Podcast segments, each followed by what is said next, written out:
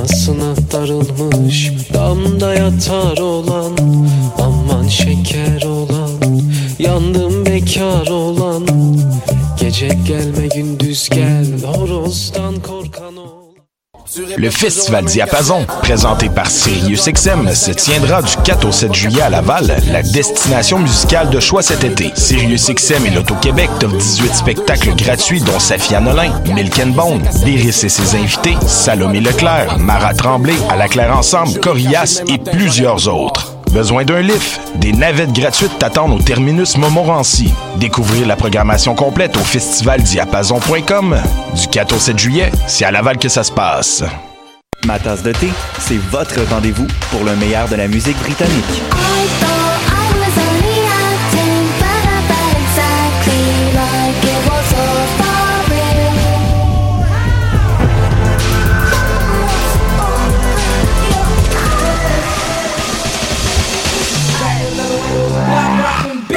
Direct tous les lundis dès 20h ou en tout temps en podcast sur le choc.ca et sur Spotify. Dans un monde où la société pestacle n'a jamais été aussi abrutissante, où le binge-watching fait office de passe-temps, où les zombies n'ont même pas la décence de se nourrir de cerveau, une équipe d'historiennes et d'historiens a le courage de lever le nez de leurs archives pour vous divertir sérieusement. Histoire de passer le temps, vendredi 16h sur choc.ca.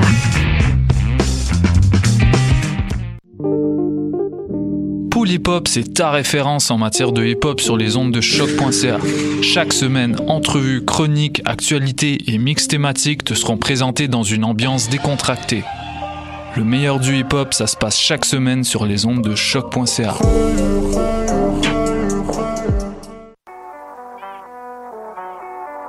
What a Day et c'est Robert Nelson de À la claire ensemble sur les ondes de choc.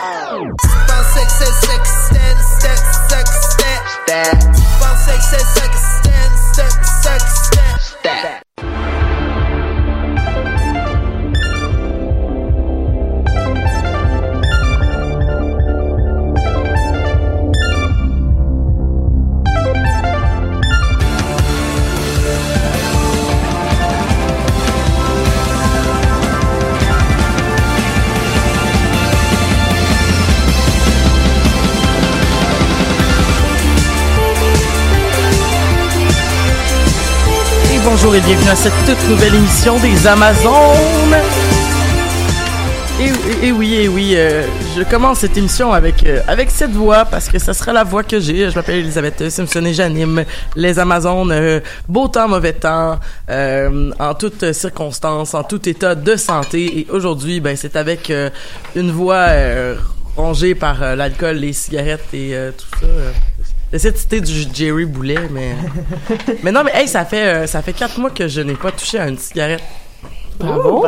C'était- C'était, c'est ça. C'est pas, c'est pas le thème d'aujourd'hui, non, mais ça, j'en suis pas peu fier. C'est pas la cigarette, c'est le rhume d'été.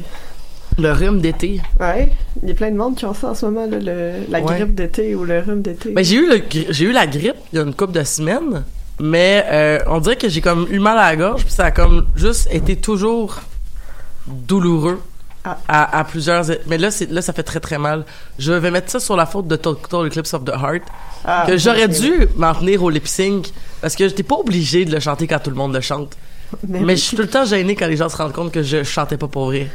Mais je vais leur expliquer. J'ai des tendances à faire des nodules aux cordes vocales. Tu sais, je peux pas juste comme. J'ai des flashbacks que quand j'étais jeune à l'église, là, puis Pour moi j'allais à la, à la messe euh, pour faire euh, mes trucs d'église, là, puis euh, je connaissais pas les, les prières, fait que je faisais juste comme bouger ma bouche pour dire que je faisais les choses.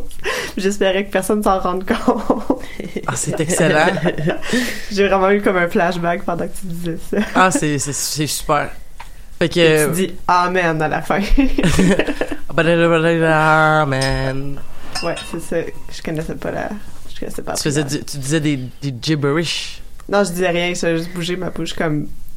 Tu faisais, tu faisais le poisson. Ouais, exactement. Comme Le par poisson. le poisson. Parce que ben, c'est, pour les gens qui ont déjà fait de la figuration, vous, on- des fois on est invité à faire semblant de parler, puis il faut pas qu'il y ait de son qui sortent parce que ça va fucker les, les sons.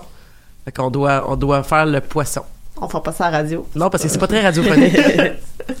Mais vous, vous visualisez ce que ce qu'on essaie de dire. Salut Megan. Allô. Ben, contente que tu sois là. Allô Marika. Allô. Est-ce que ça va? Oui, ça va. T'as le fun de l'aquaforme?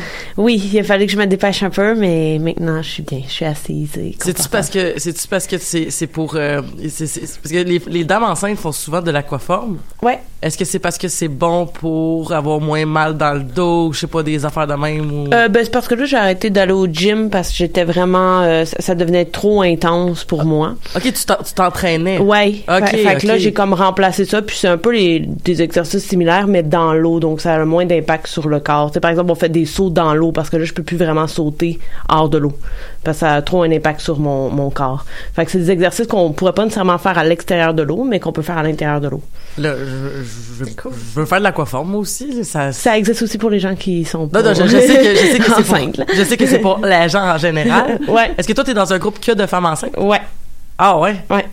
C'est. Mais on est vraiment un petit, petit groupe. Ok. Trois femmes. Ok. Ah, ok. Ah, Ouais. euh, C'est très intime. intime. Ouais. c'est parfait, ça. Il peut, genre, plus, plus c'est petit, plus t'as le- comme de l'attention de la personne qui peut Mhm. comme te dire comme fais ton mouvement plus, plus optimal puis tout ça. Fait que, ah, c'est ben, c'est super. Oui. Ben, tant mieux. Puis là, tu sens, tu- je- je- on n'est pas dans la même pièce. Fait que, est-ce que tu sens le bon chlore, euh, le bon. euh, Euh, non, je me suis douchée. J'ai pris le temps de me doucher quand même. Ah, mon Après. Dieu. Ah, Ouais. ben, Colin, t'es tellement une personne euh, où tout se place. Tout Voilà. Est, tout est placé. Bonne chance avec ton déménagement aussi qui s'en vient. Merci, oui, c'est dans cinq jours. Tu déménages comme à, à, à côté, la porte à côté, là, Ouais, trois coins de rue. Bon, c'est pas C'est si pire. juste pour aller chercher plus grand, dans le fond. Ben, c'est pratique quand même, plus grand quand parce que j'ai visité ta maison. C'est c'est c'est bien fait parce que vous êtes vous avez peu de de choses, mais Ouais. mais ça, non mais vous avez beaucoup d'artefacts de, de geekness, mais je veux dire ça comme- commençait à être plein, là, un peu. On Ben- commençait à se sentir euh, un peu étouffé. Ben c'est ça. Ben tant mieux si vous allez à- acquérir euh, un peu plus d'espace. Ouais. Bonne chance. Donc euh, c'est vous le faites lundi euh, Lundi, ouais. le 1er juillet pendant Ouais. que tout le monde va être en, en folie. Mais c'est pas grave parce qu'on a vraiment beaucoup, beaucoup de gens. Fait que je suis pas très inquiète. On est très bien avancé. Merveilleux. Ben, Ouais. ben, ça c'est merveilleux. Ben euh, cool. Ben écoutez, c'est les grandes nouvelles puis tout ça. Mhm. Mais euh, ma- maintenant qu'on a pris des nouvelles de notre monde, ben on va parler de la série euh, qui, qui nous intéresse aujourd'hui. Je dis série euh, parce que c'est une série effectivement, mais c'est une série de bande dessinée. Ce qu'on ce qu'on ce qu'on parle parfois, on a pris des bons moments pour euh, revenir sur euh, une des, des séries de bande dessinée et euh, ça, ça- dans ce cas-ci là, je, je me sens super mal parce que j'étais trop occupé à te parler, et j'ai pas ouvert la page Wikipédia parce que ça fait longtemps que j'ai lu la BD, fait que j'ai peur de- d'oublier des noms. Euh, Il y en a beaucoup en plus. et là, c'était l'article Wikipédia de Saga, mais donc. Euh, on parle de, saga, donc euh, sachez que l'article Wikipédia de saga dit qu'une saga euh, est un mot islandais, où le pluriel c'est sogur, et c'est un genre littéraire développé par l'Islande médiévale au euh, 7e et 8e siècle, excusez-moi, mes, mes chiffres romains m'ont mélangé, consistant à un récit historique en prose ou bien une fiction ou une légende. Mais voilà, je vais essayer de trouver Ouais. une. Mais c'est- C'est aussi le titre d'un comic book publié chez Image Comics. Et voilà, j'ai la bonne, j'ai la bonne page. Euh, effectivement, donc, mais Saga, c'est quand même intéressant parce que bon, ben c'est, ça se passe sur du longtemps. Moi, je ne suis pas à jour. Je sais que euh, vous vous l'êtes. Donc, euh, vous êtes, euh, je vous donne la permission de me spoiler OK, parce, parce, que, qu'il y a du gros spoil dans le dernier tome. Surtout dans le dernier, mais Ouais. je pense que chaque nouveau tome amène.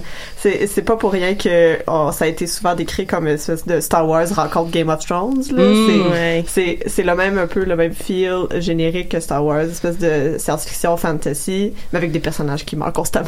Ouais, le, le scénariste aime pas beaucoup ça la comparaison, mais euh, il a, lui, euh, il a comme un peu détourné la chose en disant c'est un Star Wars mais pour les pervers. J'étais comme ouais, c'est un peu vrai. Euh, intéressant parce que euh, le- la, la personne qui, qui fait le scénario, Brian Key Vaughan, Vaughan, euh, tu disais, euh, Megan, que c'était euh, inspiré d'un univers qu'il a créé lorsqu'il était adolescent. Ouais, c'est ça, c'est un peu comme euh, c'est ça qu'il dit dans les pour parler de, de la manière dont l'univers de Saga a été décrit, c'est que je pense que c'était quand il était ado euh, à, à l'école, il s'amusait à dessiner un peu toutes ces sortes de créatures là euh, qui sont basées dans les univers de fantasy et de science-fiction qu'on connaît, le fait que des planètes euh, exotiques avec des tortues géantes, puis des dragons, puis un peu de toutes ces choses-là. Fait que l'univers en tant que tel a été créé dans l'imaginaire d'un enfant de comme 15-16 ans, mais euh, tout le l'ajout euh, de l'histoire s'est fait par après, là, quand il a décidé de mettre cet univers, de, rendre cet univers-là accessible en bande dessinée. Puis c'est avec aussi le travail de la- l'artiste Fiona Staples que ça l'a pu au moins advenir. là. Donc, l'histoire en tant que telle, euh, c'est pas lui qui l'a créé quand il avait 14 ans, mais l'univers lui-même, c'était ça. Il voulait imaginer un monde en perpétuelle guerre, un peu comme Star Wars. Là. Donc, euh, ça a été comme un peu son inspiration. là. Deux mondes en guerre, puis ça laisse des échos dans toute la galaxie au complet. Puis après, il faut voir comment des personnages évoluent là-dedans. Puis en fait, le récit, euh, moi c'est ça que je trouve particulièrement intéressant. Euh, ça raconte des réalités du quotidien. Oui, c'est un c'est un récit de science-fiction mélangé avec la fantasy, mais ça raconte finalement une histoire familiale et il s'est grandement inspiré euh, de la naissance de ses enfants. Et il dit d'ailleurs que euh, Hazel, qui est la petite fille dans qui est un des personnages principaux, euh, suit l'âge de sa petite fille et qu'il tente, au fur et à mesure que sa fille grandit, de faire en sorte qu'Hazel grandisse euh, à la même vitesse parce qu'il oublie trop rapidement, euh, par exemple, qu'est-ce que c'était un enfant de deux ans. Donc là, dans le troisième tome, par exemple, là, il faut elle ait trois ans parce que sa petite fille, présentement, elle a trois ans. Donc, il s'inspire de son quotidien pour écrire l'histoire familiale. Peut-être justement qu'on peut faire un petit résumé de ce que c'est euh, Saga. Oui, oui, ben en fait, j'y arrivais en fait parce que euh, bon, euh, Brian, on a parlé de donc de l'auteur. Euh, rapidement aussi, ben, les dessins c'est de Fiona Staples. Euh, euh, est-ce que on connaît d'autres œuvres de Fiona Staples? Ce qu'elle a fait, c'est pas super connu à date. C'est une artiste canadienne. Elle, elle avait pas fait grand chose avant que justement Brian K. Qui est quand même un, créateur très très euh, connu. Donc Mhm. euh, il avait fait euh, Why the Last Man, Ex Machina, il avait fait le Marvel euh, The Runaways, Paper en- Girls. Paper Girls plus récemment, puis il avait travaillé pour euh, l'écriture de Lost et de Under the Dome, donc puis il avait gagné beaucoup beaucoup de prix. C'est lui qui l'avait contacté elle pour dire euh, "Hey, j'aime vraiment ce que tu fais, j'ai vu un peu de tes trucs, puis je pense qu'on pourrait bien travailler ensemble." Puis voilà, ça a commencé Mhm. comme ça. Euh, Le, le premier comic est sorti en mars 2012. Puis euh, voilà, ça dure encore jusqu'à aujourd'hui, puis c'est pas encore fini là, mais Mais, mais voilà, et, Ouais. et, euh, et, euh, bon, donc je, je voulais rapidement donc dire, comme Mhm. présenter les, ces deux personnes qui, qui mettent la, la main à la pâte pour créer l'œuvre de Saga, mais j'aimerais aussi, avant qu'on tombe dans l'histoire, euh, souligner que, c'est comme tu l'as dit plus tôt, c'est une série sous euh, Image Comics, et on, le, on en parle souvent à, à- aux Amazones de Image Comics. Je crois que on n'est pas sorti beaucoup en fait de Image Comics quand on parle de séries parce que ben ils font du sapré bon stock là, on va se le dire parce que on a parlé de Paper euh, t'avais fait une chronique sur Paper Girls euh, Marika on avait parlé de Rat Queens on avait parlé euh, est-ce qu'on avait on a fait un épisode je crois sur bon on a fait un épisode sur euh, Bitch Planet Euh, C'était une chronique de une Roxane. chronique de Ouais. Sur Bitch Planet. On avait parlé aussi, euh, je, je pense qu'on n'avait pas fait un épisode encore, mais on veut parler de Wicked and the Divine. Ouais, je pense que c'était c'était en on y En pensait. suspens, là, ouais, parce que, ça. mais ce n'est pas encore euh, très populaire. Je crois qu'il y a, il y a beaucoup d'Amazon qui, qui l'ont pas encore lu, fait que ça, ça peut Mhm. jouer sur l'effet. Mais, euh, donc, toutes ces séries-là qui semblent animer le groupe des Amazones, euh, c'est- c'est toutes des bandes dessinées qui viennent de Image Comics. Puis je pense que c'est, c'est important de le souligner parce que, ben, on, on aime ça des compagnies qui font beaucoup de bonnes choses.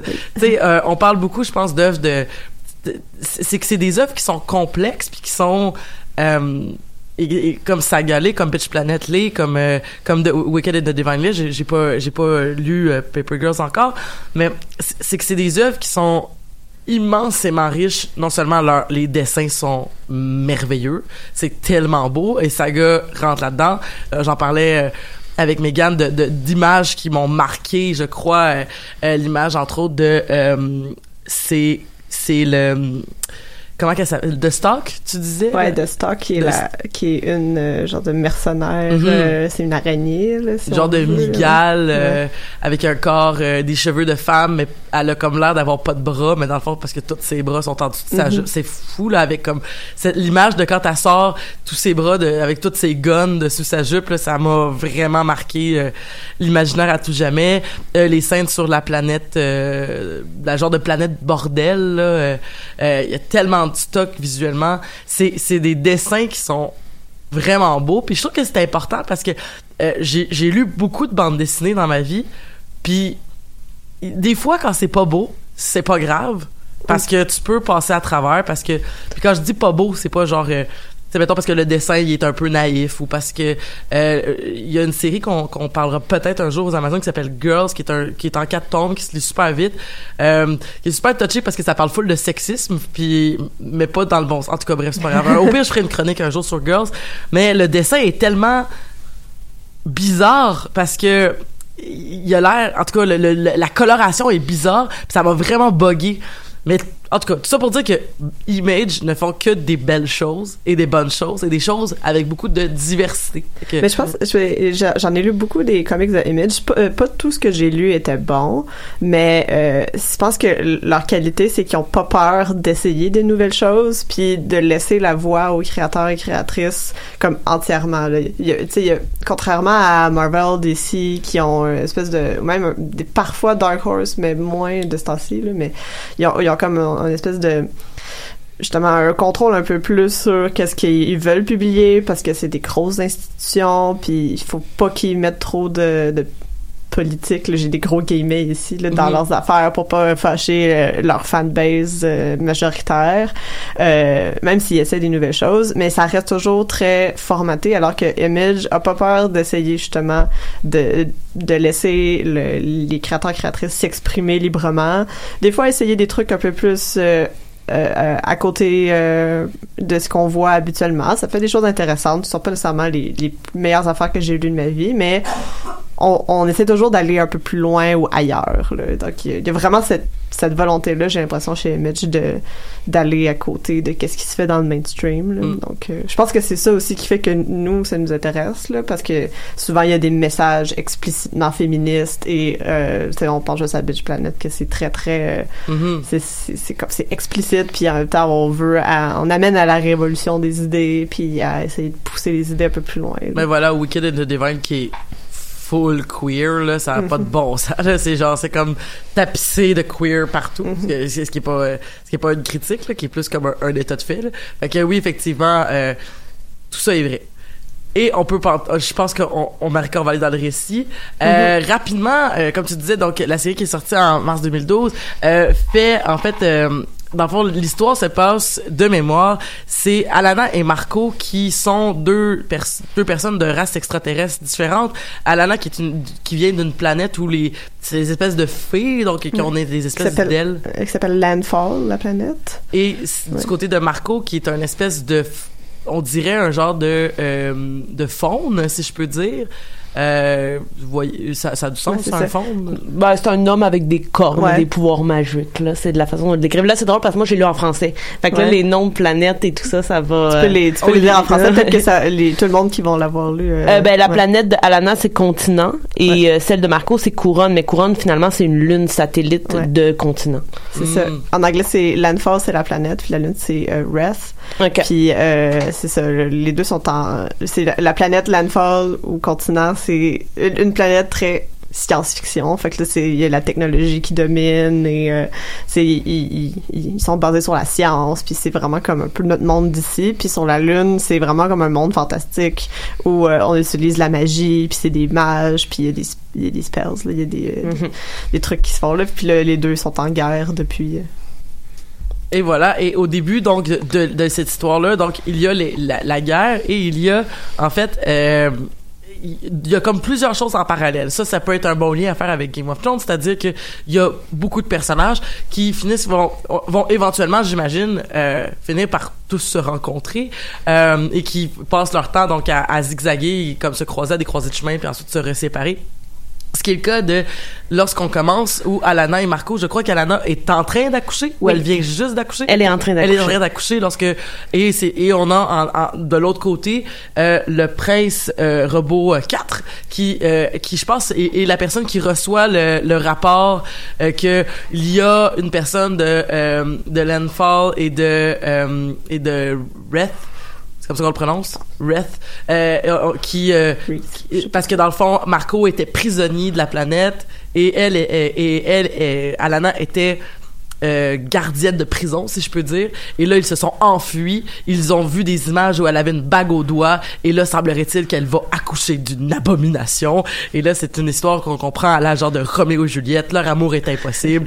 et euh, ils vont donc devoir s'enfuir euh, et être dans une dans cette saga donc de de, de de comment est-ce qu'on va faire pour bâtir une famille qui va nous ressembler, puis comment est-ce qu'on va faire pour s'en sortir, pour à travers la guerre finir par arrêter la guerre et pourquoi pas avec des romans savants.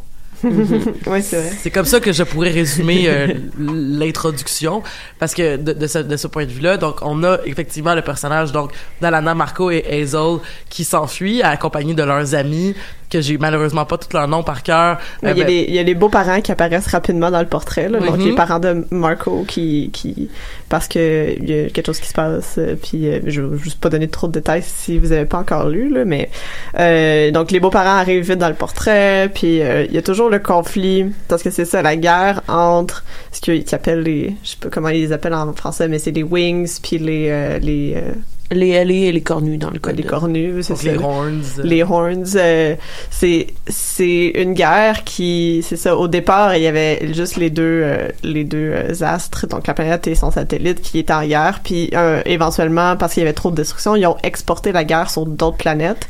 Puis ça a le fait que ces répercussions là, ça a le fait que chaque planète et chaque race extraterrestre a dû prendre un camp pour s'allier avec un ou l'autre des partis. mhm. Puis euh, justement avec l'export en exportant les, les, les, les, les- le- la guerre ailleurs, ça a le fait qu'il y a eu plus de destruction et justement à l'infini. Fait que c'est pas une guerre qui s'arrête très facilement, mais eux euh, en lisant comme tu dis des romans savants, donc c'est un auteur qui qui, qui écrit des de romans à l'eau de rose, il se passe absolument rien, puis les gens font juste s'aimer dedans. C'est vraiment un, un, un- manifeste pacifiste euh, un peu étrange. Ouais. Puis c'est avec ces idées-là que Alana et Marco ont décidé de comme arrêter une guerre qui est inarrêtable en fait. Puis à chaque fois qu'il y a un nouveau personnage qui rentre dans le portrait, il y a ce conflit-là qui émerge de de quel bord. Puis euh, pourquoi pourquoi je taillis Ben c'est parce que il y a des miens qui sont morts dans ta guerre, puis il y a des tiens qui sont morts dans ta guerre, puis c'est comme ça infiniment. Là. Puis parmi les gens qui ne prennent pas tout à fait un camp, il y a un paquet de mercenaires là, qui sont des personnages euh, Mhm. assez importants dans, dans l'histoire et qui vont pourchasser finalement Tout la famille. Tout à fait. Euh, euh, Voulez-vous qu'on y aille peut-être par catégorie? On pourrait finir avec comme bon le, donc Clara entre autres qui est la la, la belle-mère. Mhm. Ben, je dis belle-mère et mère, c'est comme. Mais il y a aussi donc Hazel qui est la, la petite fille Mhm. qui naît de tout ça. Et qui est aussi la narratrice du comic. Exactement. Ouais. Ça, c'est très intéressant d'en parler, je pense, parce que euh, puisque l'histoire est écrite d'un point de vue d'un narrateur qui est adulte, puis que là, ça commence à sa naissance, puis que là, tu nous disais que c'était pour suivre la, la, la, c'était pour suivre donc l'évolution de sa fille. Euh, on, on, on, est garanti que tant qu'il y a des idées, puis tant qu'il a l'envie de le faire, il peut faire ça très longtemps, là. Ben en fait c'est ce qui est prévu. Puis euh, moi je suis allée chercher la dernière il y a pas longtemps euh, à la librairie Z.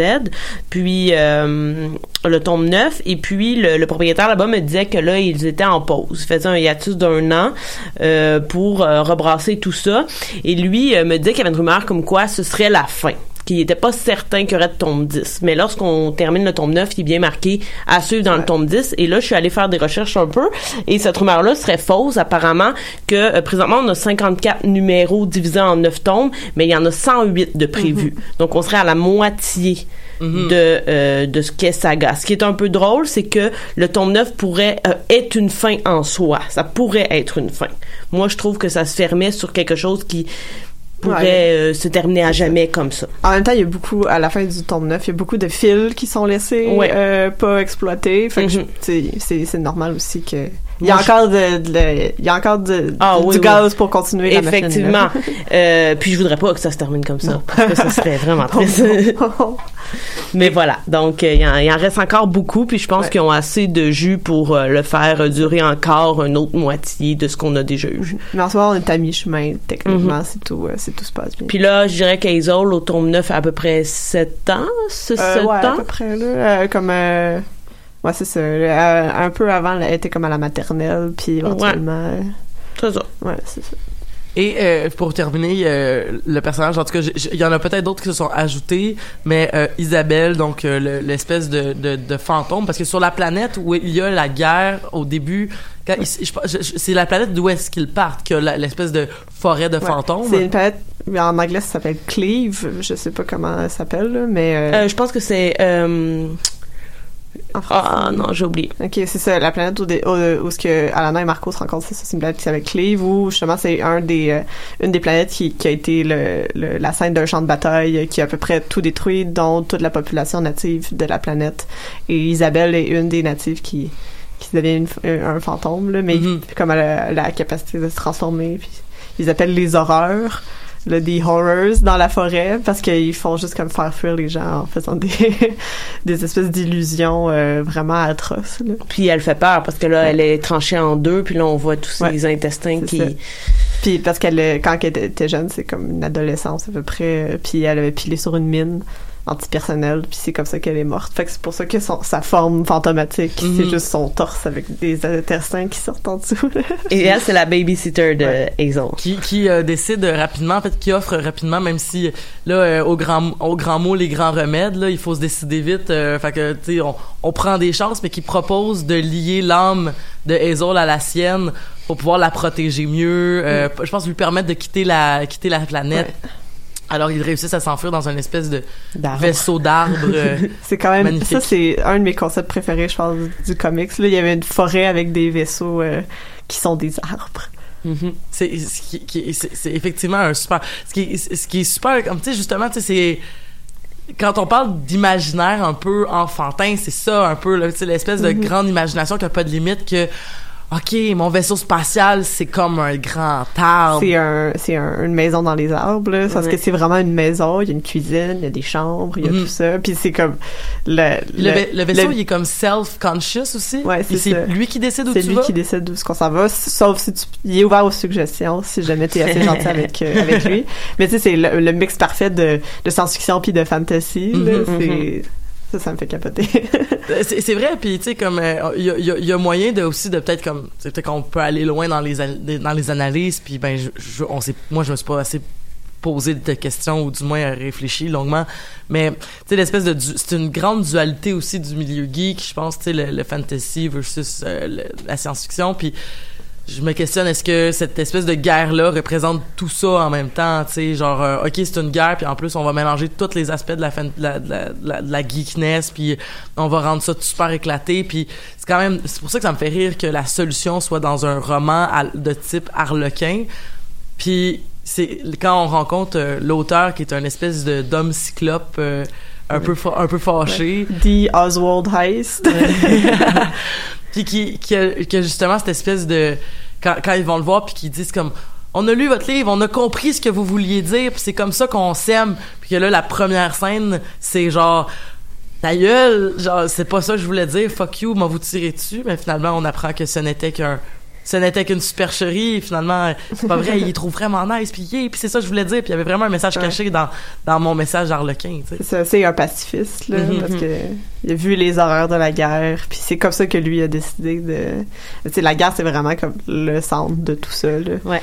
Puis c'est pour ça que c'est intéressant. Je, sais qu'il aime pas la comparaison, mais je trouve que c'est une comparaison intéressante avec Game of Thrones au sens où c'est la guerre qui conditionne les euh, les actes et les décisions des personnages et non pas euh, juste des personnages qui vivent euh, comme de même sans vraiment motivation. C'est vraiment toute la la la, la situation euh, sociopolitique qui pousse les personnages à agir et à prendre des décisions qui sont pas toujours morales. Tout, tout le, le discours sur la violence. Est-ce que utiliser plus de violence c'est bien? Est-ce qu'il faut être pacifiste ou pas Ouais. utiliser la violence du tout? Marco a Ouais. beaucoup cette réflexion-là. Hein. Au début, euh, il est très impulsif, euh, il, il tue euh, facilement Mhm. et tout ça. Et plus on avance dans les tombes, plus finalement il devient lui aussi euh, euh, pacifiste, même plus qu'Alana dans une certaine euh, mesure. Et on le voit aussi, entre autres, beaucoup avec l'intrigue des robots. Mhm. Il y a beaucoup de changements de comportement chez les robots tout au long de, de, de la série. Et moi, je trouve vraiment que les robots, c'est un des plus de la série. Je trouve ça génial qu'on ait utilisé euh, la royauté parce que finalement, ils représentent les princes, euh, les rois et tout ça, alors que Habituellement, si on regarde la science-fiction, beaucoup des robots sont utilisés comme des esclaves. Lui a un peu fait un, un détournement. Et aussi, souvent, bon, on va, euh, soit ça va, l'intrigue va être de savoir si les robots euh, sont capables d'avoir des sentiments. Mais ici, c'est, c'est même, la question est même pas posée parce qu'ils peuvent même pas cacher leurs sentiments. Parce que dès qu'ils ont des sentiments, ça apparaît sur l'écran. Il y a une scène Parce que où- voilà, les, les robots sont des espèces d'humanoïdes. Beaucoup de, de beaucoup de, de- des, des, des espèces extraterrestres sont des espèces humanoïdes avec Mhm. comme, tu sais, je pense par exemple à Isabelle qui a une qui a comme des traits un peu qui nous fait penser aux primates là, tu sais, dans son visage mais Ben non, en fait, elle a comme un nez à la Voldemort, là, avec deux fentes, comme Mais un elle a des là. oreilles Ouais. aussi, euh, un peu ça. à la genre, euh, Mais son, mais son nez, c'est comme un nez de, de reptile, en fait. ah oui t'as raison fait que c'est une Euh, espèce de mélange de ouais. Mais souvent, c'est soit mélanger humain-animal ou mélanger machine-humain. Mhm, effectivement. Et les humanoïdes robots, comme Prince Robot 4, euh, et un, puis qui s'habille un peu comme une espèce de Napoléon, Oui. euh, et un humanoïde avec juste comme tu dis une tête de télé. Ouais. Une espèce de tête de télé, tu sais genre une télé cathodique euh, un peu à la euh, Ben, euh, les, les têtes de on dirait comme les, les, les écrans Mac de quand on était petit mais Ouais. Puis plusieurs couleur, types de robots ont différentes sortes de têtes. là. Oui. Le roi a un espèce d'écran plasma immense comme euh, comme à la place de la tête. Sa mère aussi, à Prince, on la voit dans le passé, elle, elle a vraiment une grosse tête super euh, épaisse, là, Ouais. comme les vieilles, comme vieilles les meubles, télévisions. les Ouais. télémeubles. Mais ce qui est, où je voulais en venir avec justement le prince, c'est que dans, dans une des scènes, euh, dans le tome 9, euh, il fait l'amour avec Pétrichard, qui est un, qui est une femme qui est de la race de, de Marco. Euh, et euh, bon, il, il s'était dit, on n'a pas d'attachement, on fait juste du sexe pour du sexe. Puis pendant qu'ils font l'acte, il apparaît dans son écran I love you. Et là, Pétrichard est complètement ébranlé parce que là, elle, elle voulait pas. Donc, ils peuvent, ils sont vulnérables de leurs sentiments parce qu'ils peuvent pas les cacher. Mhm. Il y a aussi, il y a aussi Pétrichard, une est-ce que c'est la la la Euh, pense- l'ancienne blonde à non, non, Marco? Non. Tu l'as pas vu encore, ce personnage. Ah, non, mais c'est- on, on peut y revenir un peu. Mais, ouais, on va en parler beaucoup. mais là. on va y revenir, mais juste rapidement aussi, il y a la scène, euh, un moment donné, euh, Prince Robot 4, il dort, puis il y a les Oui. deux enfants qui, qui le regardent dormir parce que quand il rêve, tout le rêve s'affiche aussi sur les- l'écran. Fait Oui. que les deux enfants sont là, ils regardent comme l'écran, comme deux enfants qui regardent la télé, mais dans le fond, c'est ses rêves à lui. Ouais, c'est Hazel et son fils, finalement. Ouais, je crois qu'ils sont en train d'espionner les rêves du père. euh. Hazel est avec euh, le prince Robot 4 Ouais, Ouais, écoute il se passe des affaires ouais, ils finissent par le récupérer. Pour finir aussi sur le, le, le sujet des, de la race des robots, c'est que au, au début on pense qu'il y avait que de la monarchie, jusqu'à Mhm. temps qu'on se rende compte rapidement, il y a un personnage que j'ai oublié son nom là, mais c'est euh, il y, a, il y a une classe prolétaire là, c'est le concierge? ouais, c'est ça. Dango, je pense. Dango. Mais c'est ça, il y a comme on se rend compte rapidement qu'il y a il y a la monarchie des robots, mais il y a aussi toute une très grande partie de la population robot qui vit dans la pauvreté, puis c'est ça le, le personnage concierge il- son, son fils est mort d'une maladie parfaitement traitable, mais juste parce qu'il n'y avait pas l'assurance euh, justement médicale pour le, le, le, le guérir. Puis il y a toute la différence entre les robots de la monarchie ont des images couleurs sur leur téléviseur, Oui, alors que les vrai. robots euh, plus euh, euh, communs euh, justement de la majorité de la population ont juste des images en noir et blanc. Fait qu'il y a toute cette cette iconographie là Mhm. qui divise bien les classes puis c'est très très clair de qui a du sang bleu et qui a pas de sang bleu. Ouais, effectivement. c'est effectivement Dango Ouais, Voilà. dingo. Donc oui, lui, euh, il va mourir aussi malheureusement. il, y a, il y a beaucoup, À beaucoup de morts. là. Dans chaque tome, on perd des personnages, puis quand même des personnages euh, importants. Mhm. là. Ah, je pense que j'ai vu le punch euh, je disais à Wikipédia je pense que j'ai vu le punch de la, de la- du, du dernier tome C'est Ah. possible, ça doit circuler. Euh, le, le- Ben, euh, de ça que vous parlez? tout le monde meurt. tout le monde meurt? Non, pas tout Ah. le monde. Mais il y a beaucoup de gens qu'on a nommés à date qui meurent au fur et à mesure. euh. Ouais, oui, à peu près tout le monde qu'on a nommé quasiment, euh, quasiment meurt. Euh, ce que je trouve très intéressant avec cette série-là et comme beaucoup d'autres séries de Image, c'est que euh, on aborde des sujets extrêmement profonds et complexes. Je pense que Saga euh, me semble être celui, euh, ben me semble être la bande dessinée qui en aborde le plus. J'ai vraiment l'impression là, j'ai fait une petite liste euh, tout à l'heure là euh, de, de bon évidemment diversité culturelle autant au niveau de la couleur des personnages qui sont euh, plus humains là disons des, des espèces des races la diversité des corps on voit beaucoup de corps nus Ouais. euh, et ils sont très diversifiés est toujours, toujours esthétisé, tu sais, même, tu sais, quand même on essaie de, de dessiner des corps qui sont pas, justement, dans la norme de beauté, c'est toujours très esthétique, puis c'est toujours quelque chose de, comme, je sais pas, c'est le dessin de Fiona Staples, il me fait capoter. là. Ouais, moi aussi. Ouais. Puis, euh, entre autres, euh, lorsqu'on voit euh, Alana enceinte Mhm. euh, de son deuxième enfant, c'est un vrai corps de femme Ouais. enceinte. Je trouve que c'est très réaliste. D'ailleurs, on va parler de la perte d'un enfant en aide, donc elle va faire une fausse couche. Ouais. Mais aussi une scène où ce qu'elle- elle fait l'amour alors qu'elle est enceinte. là. Donc c'est- c'est comme très explicite, mais en même temps très beau. Là.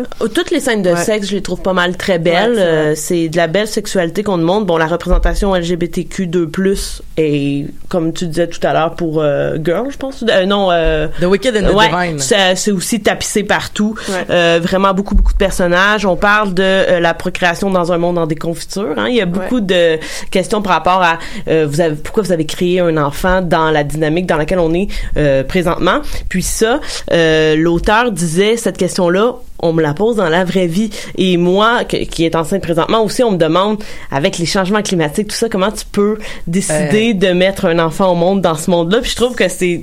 C'est, une, dis- c'est Ouais. une discussion qui, Ouais. puis je pense qu'elle est pertinente à avoir Mhm. ici, euh, pas nécessairement de s'y attarder euh, pendant deux siècles, mais euh, de toute façon, on n'aura pas le temps parce qu'on va tous être morts dans d'ici deux siècles, mais c'est pas ça le point. Mais justement, mais écoute, moi, euh, tu le sais, euh, je- j'essaie de faire un bébé avec mon mari, puis genre, on se pose la question, genre, pendant qu'on est en train de réfléchir à essayer de faire un bébé, on s- euh, puis j'ai- demandé cette semaine, j'ai dit, est-ce que des fois tu te sens coupable pen- tu sais genre pas pendant là mais en tout cas, mais est-ce que est-ce que des fois est-ce que des fois tu te sens genre même comme inad- est-ce que tu sens qu'on fait des qu'on fait une erreur quand on pense à, le- à puis là il fait comme ça m'arrive malgré le fait qu'on sait vraiment beaucoup puis c'est une discussion ça fait quand même des années qu'on est Mhm. conjointement avec nos conjoints puis c'est une discussion sur l'état du monde puis souvent on essayait de se rationaliser de se rationaliser dans les dernières années en se disant euh, de se raisonner, dis-je, euh, dans les dernières années, parce que lorsqu'on pense à des anciennes critiques de l'état du monde, euh, que ce soit la guerre froide ou Mhm. le, le- le- la- le danger du nucléaire, ou que ce soit euh, le fait que comme ben, avant la chute du mur de Berlin, il n'y avait pas de futur de toute façon, puis euh, donc lorsque mes parents me parlent de ça, ils me disent ouais mais finalement tu vois on est rendu des années plus tard puis on est là. C'est comme oui, parce que finalement vous vous êtes pas lancé des bombes dessus. Mais mais nous on n'a pas tant de contrôle sur ce qui se passe puis voilà, et on, on le sait pas, tu sais, fait c'est- une drôle de, c'est une drôle de question parce que il y a- il y a- ce que ce que je pensais il y a trois ans était vraiment comme ah c'est quand même important de faire des enfants pour penser à une génération future qui va être bien élevée puis qui va penser à ces choses là et par la suite, tu te dis comme, ouais, mais qu'est-ce que je fais si moi-même, dans cinq ans, je suis prisonnière d'un camp parce que le, le- le fascisme a trop monté, puis tout ça, tu sais? Ouais. Puis c'est des grosses questions qui sont angoissantes. Puis je, je pense que c'est important de le nommer parce que euh, tant mieux que ça soit parlé dans cette œuvre-là, Mhm. puis que ça soit parlé avec intelligence, mais c'est important d'en parler parce que c'est c'est une euh, c'est difficile puis en tant que femme c'est difficile de se dire comme ah ben est-ce que je vais pouvoir protéger ces personnes-là qui vont et qui vont être en aide qu'ils soient de moi ou pas? Est-ce que j'ai fait les bonnes choses? Est-ce qu'on se met déjà beaucoup de pression de performance en plus de devenir mère puis en plus de dire ben s'il arrivait quelque chose demain matin genre la crise climatique comment je vais gérer ça avec avec un enfant puis comment je vais pouvoir justifier dans 10 15 ans quand ils vont me regarder puis qu'ils vont me dire genre ben c'est de ta faute tu sais?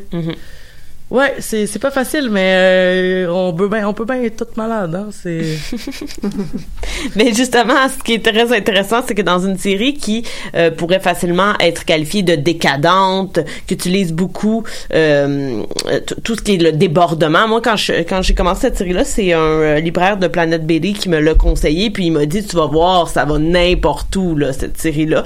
Euh, ce qui est un peu le cas, mais euh, je, je le vois pas de façon négative parce que finalement le réalisme qu'on remet euh, à l'intérieur euh, fait en sorte que l'équilibre y est. Puis on parle de choses. Moi, il y a une scène vraiment, je pense pas que t'es rendu là.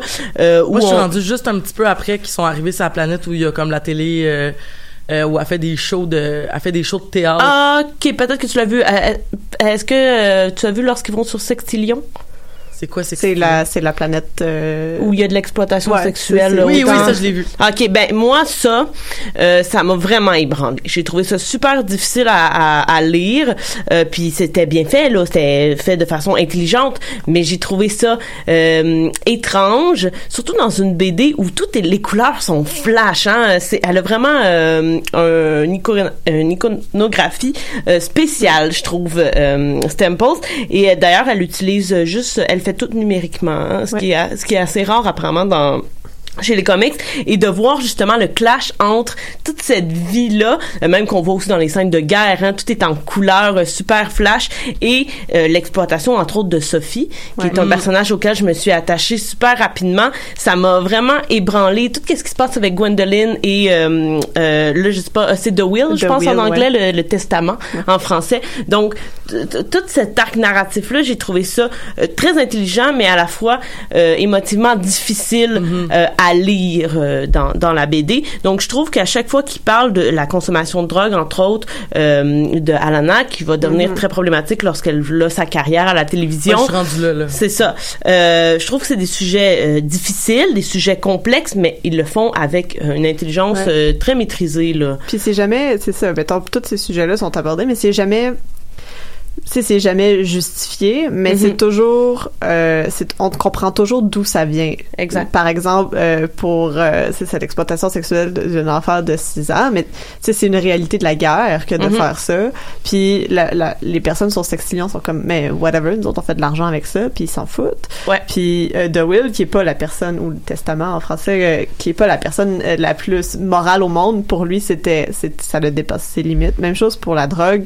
Tu sais, c'est, la consommation récréative, c'est bien, mais là, ça vient d'une place de détresse, puis ça compense pour quelque chose d'autre, puis ça a toutes ces conséquences aussi qui sont très logiques, très euh, réalistes, et ça arrive à plein de couples aujourd'hui qui, qui se perdent aussi dans le dans la vie de euh, justement de la quotidienneté, puis Mhm. de Oui, la- parce qu'en plus, c'est ça, là, ça va pas très ça, bien entre Alana et Marco lorsque Non. Alana commence à consommer. Je pense que c'est à ce moment-là aussi que Marco rencontre la prof de danse de, Ouais, de ballet. Oui, de, des Ah, je l'ai autres. vu, ça. Ouais. Ouais, c'est ça. Euh, est-ce qu'ils est-ce qu'ils couchent ensemble? Non, ils couchent pas ensemble. Ils s'embrassent? Ou pas du tout? Euh, ils passent vraiment proches. Ok. Puis là, il fait comme oh non, il faut que je revienne. Puis là, C'est ça, euh, tout ça se passe en, même temps. là. Justement, on voit très bien le quotidien d'un couple. Qu'est-ce qui peut arriver? Ouais. Elle, Euh, elle travaille euh, 18 heures par jour, elle est jamais là. Lui part à la maison, il sait Mhm. pas trop quoi faire, il peut pas sortir parce qu'ils sont des fugitifs. C'est, c'est, tu sais, c'est des situations qui sont exagérées parce que c'est Ouais. dans un univers de fantasy, science-fiction, guerre, mais c'est des situations qui sont très quotidiennes aussi. Effectivement. Ben, d'ailleurs, euh, l'auteur dit qu'il s'inspire, c'est ça, Mhm. euh, quasiment, euh, quasiment jour pour jour de ce qu'il vit. Et il a, il a fait une interview avec Actua BD en 2015 qui était super intéressante, si vous voulez la lire. Et, et, euh, Fiona Staples également euh, est là.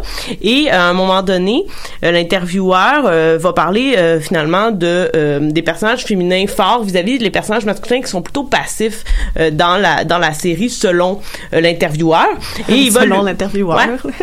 Et il va lui dire bon euh, c'est une inversion des caractères clichés liés au sexe bon avec d'un d'un côté les femmes fortes indépendantes et de l'autre côté des garçons plutôt bon rêveurs et passifs et là il va lui demander il va lui demander s'agit-il là avec euh, le, non excusez, s'agit-il là d'une volonté de rompre justement avec le schématisme qu'on qu'on observe souvent dans les comics et la réponse de, de l'auteur est tellement géniale il dit il s'agit plutôt d'une volonté de refléter le monde dans lequel nous vivons un monde avec des personnages complexes des sexualités diverses et ça me rappelait beaucoup la réponse de, De George, R. R. Martin, ouais, tout à fait. Euh, et je trouve Ah, il avait dit comment tu fais pour écrire des personnages féminins forts, puis il avait répondu quelque chose. Ben c'est parce que j'ai toujours cru que les personnes, les Euh, femmes étaient des êtres humains.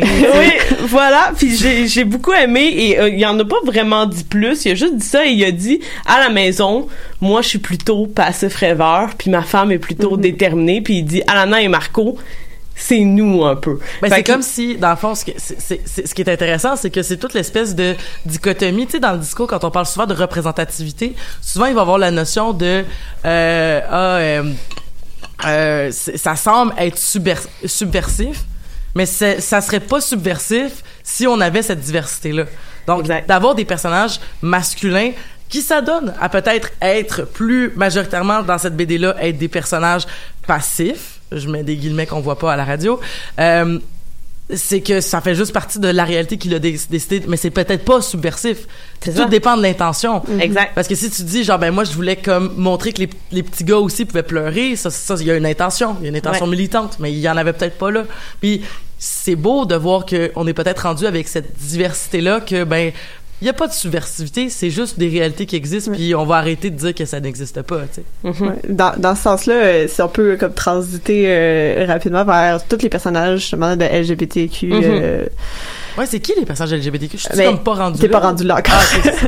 Mais il y a, il y, a, y a tout euh, aussi, il y a comme un, un, un- une double représentation de ce, de ce type de personnage-là qui, qui est très intéressante au sens où d'une part, il y a plein de personnages comme Gwendoline, comme euh, plein d'autres, euh, comme euh, les journalistes aussi. Ouais, Duff et Upshur. Ah oui, Ouais. oui, eux autres, c'est un couple. C'est ça, Ouais. qui sont un couple qui, qui, il y a une représentation de leur vie sexuelle puis de leur vie amoureuse qui est très, euh, justement, normalisée, Mhm. puis c'est pas comme traité d'une manière différente que n'importe quel autre couple. Et de l'autre côté, on, on n'invisibilise pas les problématiques qui sont reli- reliées à ça parce que Mhm. sur la planète où ce que les deux journalistes y vivent, euh, c'est une- il y a des lois très strictes. Je pense que c'est comme la peine de mort pour l'homophobie ou euh, pour euh, l'homosexualité, par Ouais. exemple, ou quelque chose de même. Oui, ils ont pas le choix de se cacher. eux. Ouais, Faut pas que ça ça. soit su que c'est un couple. Ils, sont pas, ils se font pas comme justement ils se font Oui. ils se font chanter à cause de ça. là. Ouais, c'est ouais. ça. C'est ça. Fait que eux, ils vivent autant une vie clandestine, mais leur vie amoureuse et sexuelle, c'est- représenté comme un couple normal avec leurs problèmes Mhm. et leurs joies et leurs peines.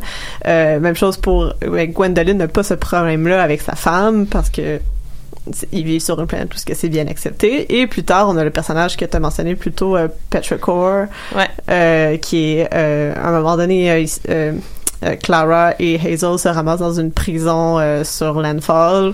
Puis euh, ils rencontrent un, un personnage euh, c'est une femme trans. Puis on le voit comme c'est je pense que c'est Hazel qui s'enfuit Oui. qui cherche sa grand-mère. Puis elle arrive dans la douche puis il y a juste ce personnage là qui est complètement nu. Puis on, on voit rapidement c'est une prison euh, ça, ça rappelle très euh, euh, Orange is the Oui. New Black là, comme environnement là, mais puis là, elle arrive dans la, dans la dans la dans la douche puis là, on la voit puis c'est comme on se pose plus vraiment la question après Les autres posent la Mais question, ça, mais c'est tellement normalisé. Ouais. euh, ça passe comme si, ah ben, ok. mais j'aime bien ces interactions là entre Hazel et Petrichor Ouais. où elle, elle fait comme est-ce que je peux te poser des questions sur ton pénis? Puis Petrichor fait non Ouais. Comme, non, tu peux pas me poser ça. Tu sais, elle a genre 4-5 ans. Elle sait pas c'est quoi poser une question sur la sexualité. Pour elle, il y a pas de filtre. Mhm. Puis, euh, puis c'est comme, tu sais, elle, elle, après, elle a peur que son corps change, puis qu'il y ait un pénis qui lui Oui, pousse. elle pense qu'elle va devenir un garçon. Ouais. Elle pense qu'en vieillissant, ben, elle va passe. avoir un pénis. Mais c'est quand même Ouais. c'est quand même intéressant justement de de de, de, de- je, je suis pas rendu là, là, Mm-hmm. mais je trouve ça vraiment intéressant parce que effectivement c'est comme c'est sûr que les enfants vont poser des questions, mais c'est vraiment cool d'avoir justement bon au pire tu as cette représentativité là d'un Mm-hmm. enfant qui va poser des questions un peu niaiseuses, ben niaiseuses dans le sens Naïve, là. naïve et, et euh, je vais je plus dire malhabile. Ouais.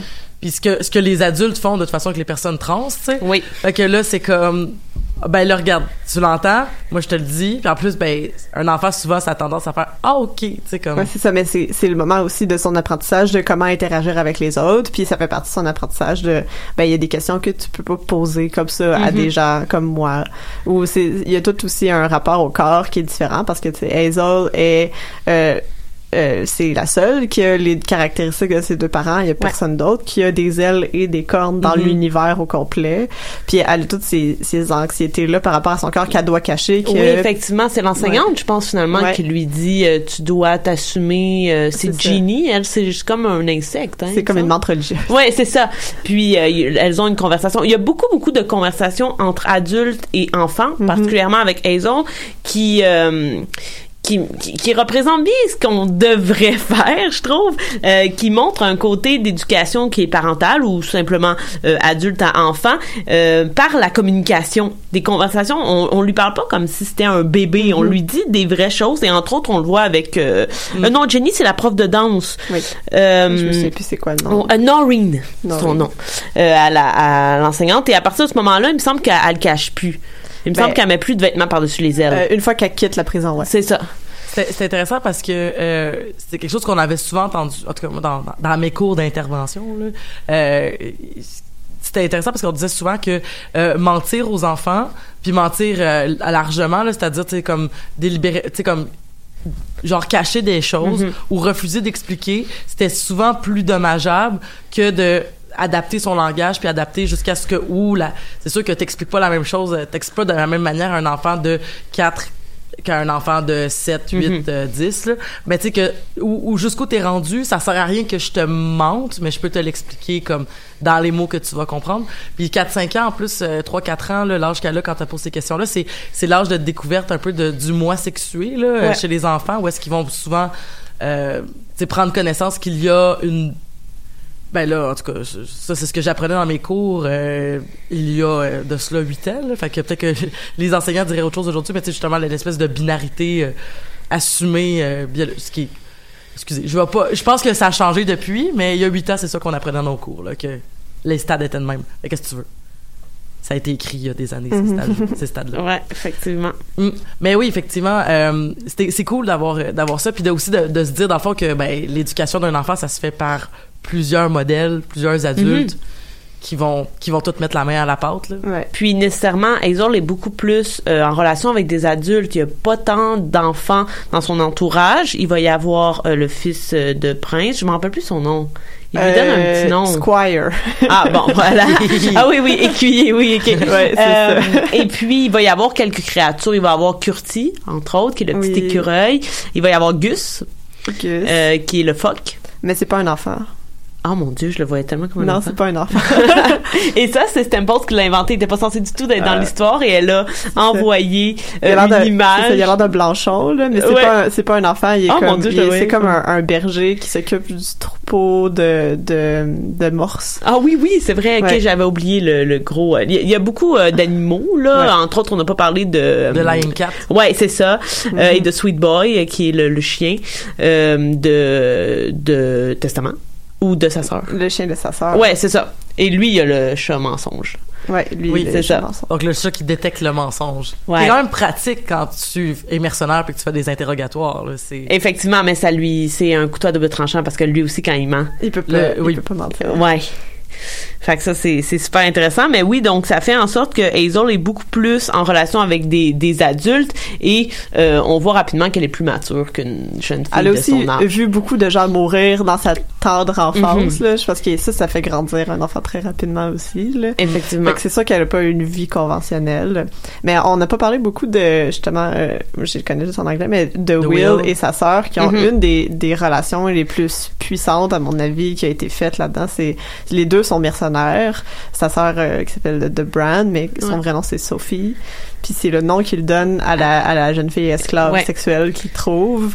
Puis il y a comme toute cette relation très amoureuse, affectueuse, qui, qui, qui est développée pas par la rencontre des deux, mais parce qu'à un moment donné, euh, ils- ils se- leurs chemins se croisent, puis ils finissent jamais par se reparler. Mhm. Mais je trouve que c'est tellement bien fait aussi de t'as pas besoin d'avoir justement ces conversations là très puissantes pour comprendre la l'intensité affective qu'il y a entre les personnages puis je pense que ça ça décrit beaucoup de ce qui se passe dans Saga c'est c'est je sais pas c'est tellement bien écrit que y y a- ça, ça ça ressort puis ça vient nous affecter de façon euh, Ouais, puis ça affecte aussi les comportements de chacun de ces Mhm. personnages-là.